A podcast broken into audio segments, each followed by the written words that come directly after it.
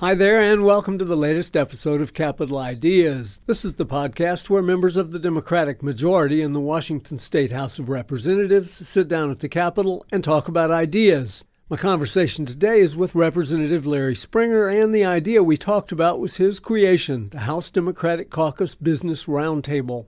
You'll hear all about it in a minute, but first this. Representative Springer works for the people of the forty-fifth legislative district, a King County district that comprises Duvall and Woodinville and parts of Kirkland, Redmond, and Sammamish. He's deputy majority leader of the House of Representatives, has been a member of that body since two thousand five, and for more than thirty years he's owned and operated a retail wine store in Kirkland.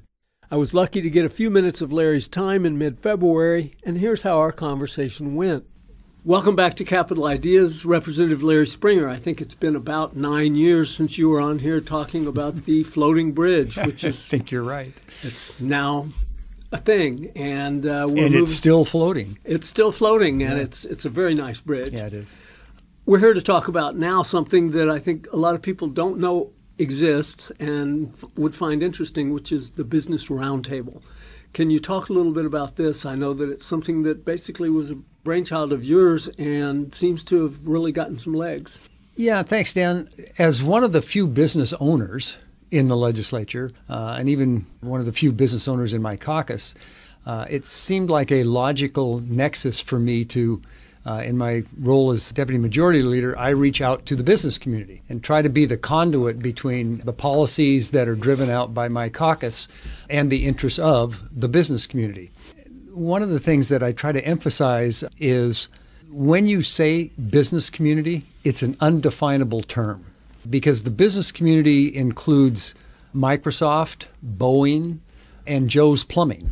And so we have to be careful that we don't just lump them all together as one sort of monolithic creature.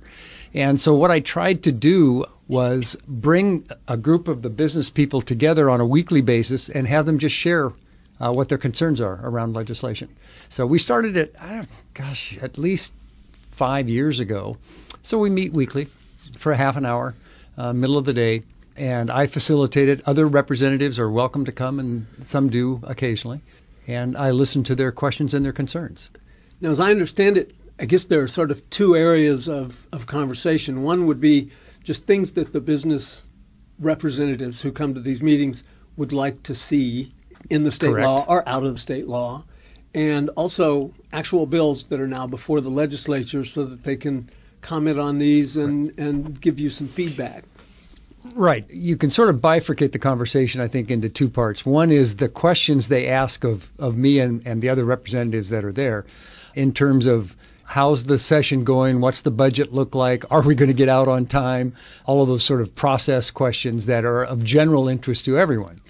But the real value in these meetings is when the individual lobbyist that represents an, a business interest, Uh, whether it's the Boeing lobbyist or the teacher's lobbyist or Joe's Plumbing, they will share with me what legislation is before the legislature that concerns them. Generally speaking, they will share the problems they are having with certain bills, why they are against a certain bill, or why a bill or a portion of a bill is problematic. And the purpose of this, it's it's kind of like an early warning system. It's by way of letting me know, and therefore our leadership team know, what are some of the inherent problems that some of the legislation being proposed actually has, uh, so we can get out in front of it. It's always too late to fix the problem when it's about to go to the floor. So we want to get an early uh, indication from the business community what's of concern to them so we can deal with that in committee. So this is kind of a way to head off unintended consequences. Absolutely. And also unintended opposition.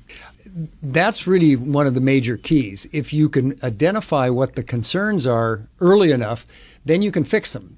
Uh, and then the bill has much clearer sailing, much easier on the floor. It's not always possible. Sometimes you just can't fix it to suit everybody. But what uh, I think the business community really appreciates is the opportunity for them to be heard. Where do you have these meetings? Is there really a round table? No, it's a um, it's more like church, in that uh, they sit out in all the chairs in the room and I sit up at the table, and and uh, reminds me of my teaching days, um, although I do mostly listening and not teaching at this point. But it's very informal, and different people come each week. It's not always the same lobbyist. There, you know, there's probably a a dozen or so that are regulars, but others come and go as issues come up for them. So once this meeting has concluded, I know that uh, someone takes notes right. and and makes sure to disseminate some of this information. Where does it go? We try really hard to each comment that is shared with us by one of the business representatives. They are asked to identify themselves and who they are representing when they are about to make their comment or concern or, or ask a question, because we want to attribute the feedback we're getting to the right people. My legislative assistant, Hannah Howell, is in charge of literally just taking minutes. Those meetings occur on Tuesday. Usually by Thursday, we try to have them, uh, all those minutes written up, and then we send it out to the listserv of people who generally come to these meetings and ask them, are we accurate? Did we get the right name with the right comment? Did we represent your comment correctly? Uh, and if we go- don't get any feedback, then we assume we did.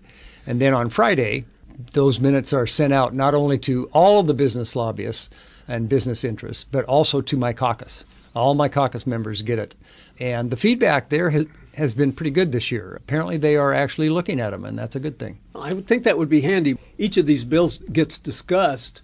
The sponsor of that bill is listed there, and I would think that if I'm sponsoring a bill and there is a legitimate concern with a portion of the bill, right, that would be really handy for me to know at this point. Yeah, I think the feedback that I, I receive from my caucus members, the most valuable is generally from either the chair of the committee that, where the bill is going to be heard, or the sponsor. And they appreciate, you know, sort of getting the heads up that I've got a problem here with a particular interest group. And that's just uh, important for them to have. So here's just a process question. This yeah. is, I think, week four, maybe week five of the fifteen-week session. How long will these continue? Is this something that at some point, like after a dozen weeks, will kind of peter out because pretty much it's a done deal by then?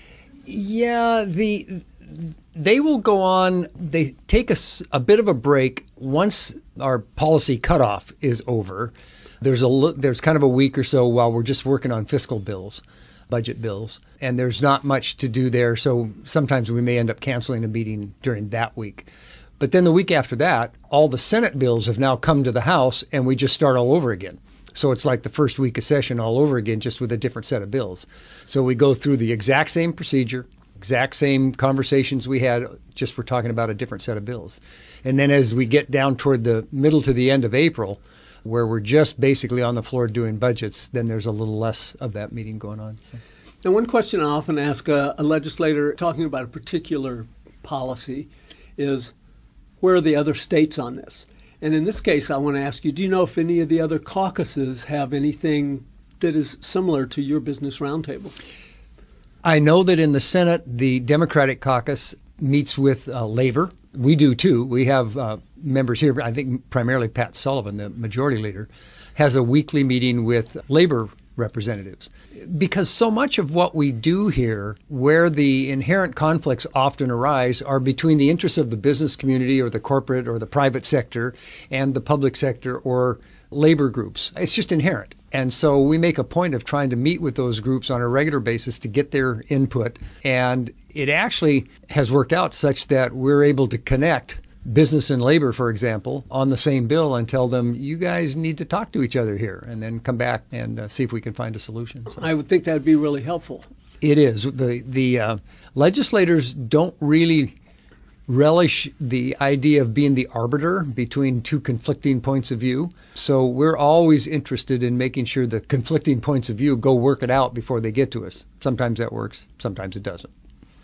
I think probably because of the business roundtable, it works more often than it doesn't. And I know your time is limited. I appreciate you stopping by here to talk to people that listen to Capital Ideas and let them know this is a really capital idea. Well, thanks very much.